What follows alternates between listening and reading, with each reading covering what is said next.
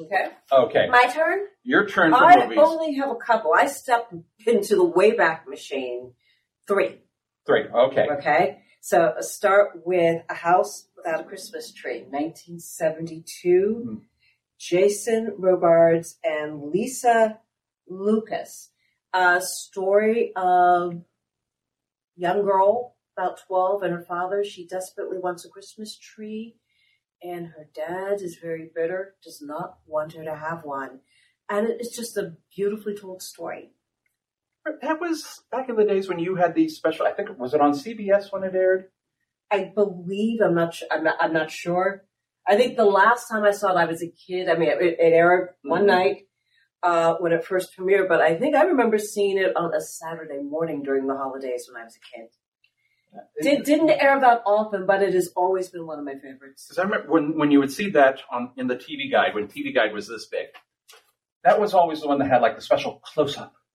You know, that this was, you know, watch with your children, you know, telling parents, you know, this is, you know, a story that everybody in the family should all watch together. Okay. Second, It Happened One Christmas. Which is a remake of? It's a Wonderful Life, stars Marlo Thomas. Mm-hmm. The angel was played by Cloris Leachman, Clara Oddbody. And Cloris Leachman, she's one of those actors who can do no wrong. And Orson Welles is in it. He is Mr. Potter. Very good. Yeah. And this is 1977, I believe? I think you're right. I think 1977. And it does use the same pool. That was used in the Jimmy Stewart version. And then there's only one. That's true. Beverly Hills High School, there's only one. It's a landmark. It's in the documentary that our friend put together, but there's only one of those. Is that pool still used today? Does it still have that feature? Yes. In the documentary, it does. It seems to open slower than it did in the movie. I'm sure. But that is, that's a one-of-a-kind thing. Okay. And my third one, I think is my favorite, The Homecoming. Which is? The pilot of the Waltons TV series. Again, set during the Depression, the family is waiting for their father to come home. Richard Thomas, in my opinion, one of the most underrated actors in this country. And Patricia Neal. And she played the mom. Yes. Yeah. And the father, you think of me if you've never seen it. It wasn't Ralph Waite. And I can't say anything. No spoilers. Mm-hmm. But different cast. All the kids are the same. Grandpa was played by Edgar Bergen, mm-hmm. and another one of my favorite actors, Cleveland Little, mm-hmm. is also in it. And it's just a lovely story. And this is the first time we are introduced to the Waltons on Walton's Mountain. And that led to a series happened, which ran like forever. Yeah. Ellen Corby is Grandma. Yes. Ellen Corby is Grandma, which that's great. Yeah. And all three of my shows, House Without a Christmas Tree, Homecoming, and It Happened One Christmas, I think, are all available on YouTube. So you can, even though, the old shows, they are, thanks to the miracle of YouTube, yeah. These shows will never go away. And I believe they're also available for purchase, and they do pop up every once in a while on television. You can find them every once in a while. If they're not on television, you can find them on YouTube or one of the streaming services. An American Christmas Carol I found both on YouTube and on the streaming services. And you can purchase them. You can purchase them. Yeah, a lot of these are now finally available. For a long time, they were not. Yes. And I think the demand is such. And now there are more companies that will produce mm-hmm. kind of this niche market stuff. Remember the old days where if a special came on and you weren't home to see it? You missed it. That was it. No, you'd have to wait a year if it came back the next year. And there were some of the Rankin and Bass ones that showed, and then they got pulled. I think most of them are back now. Most of them are back. Little Drummer Boy for a while was not shown, and A Year Without a Santa Claus was not shown. And then eventually, like the Family Channel, before it was, Freeform, or they started showing them again, and people were going, well, what was the problem with it? They didn't see, There was some controversy. They would not be shown on network. It is interesting watching these specials that you watched as a kid through adult eyes. I mean, I have said sometimes, how did I get away with that? Yes. Oh, Rudolph.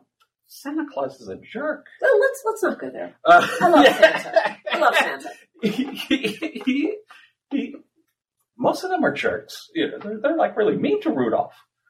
But, and when I say jerk, it's in lieu of another word. But yeah, so that is my entire list. Is there any other viewing that you have for this particular block of or the season? Presently, I was very impressed with Netflix's Jingle Jangle, which is great. I think that will be a tradition. Yes, and it is beautifully shot. It's a new story. It's a new story. Visually, I don't want to say animated because that does not do it justice. Because you have live action, you do have some really cool, I don't know what if you would call it like mechanical steampunk type animation, which is not the traditional claymation that we've seen, but flawless in many ways. That'll be around for years to come. Yeah, it will be around for years to come. I think it is just beautifully shot, beautifully acted. I am sure it's also going to get some recognition come Emmy time because it was that good. Anything else? I think covered it all. And of course, when we sign off, I'll think of 20 more. But I think that's I'm putting my list down. Yeah. That's good to start with. So I tell you what, we probably are not thinking of something that is so obvious. Or somebody is going to say, well, gee, you should have added this one. So at the bottom of the screen with the comments, feel free to comment, add more to our list. Tell us what you thought. Like us, subscribe to us, all of that good stuff, all of those little buttons that you have down here. Take full advantage of those. Let us know what you think. I'm looking forward to having you back with me doing this in the new year. Okay. When we come up with other topics, when I'm not just talking about straight TV history. And hopefully you can hear us on TV Confidential, a radio talk show on television. Usually you, me, and Ed talk about this stuff at this point of the year. We've dedicated more shows to the present and how television is currently being operated. So it's kind of nice that we got to wrap up on this particular note. Thankfully, these shows will remain the same. They will remain the same, yeah.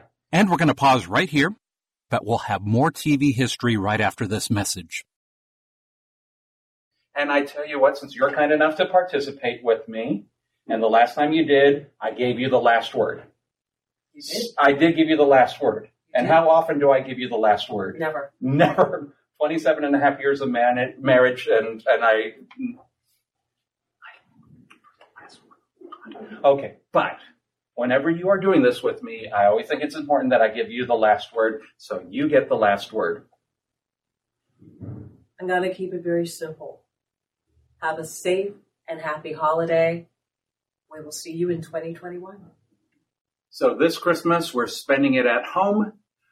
We did want to share one quick memory from Christmas last year. We were in New York City at the famous Rockefeller Center Christmas tree. Here's the clip. From the East Coast to the West Coast to Rockefeller Center. Season's greetings from the Figueroas. And have a wonderful 2020. Next time, I'll let you pick the clip.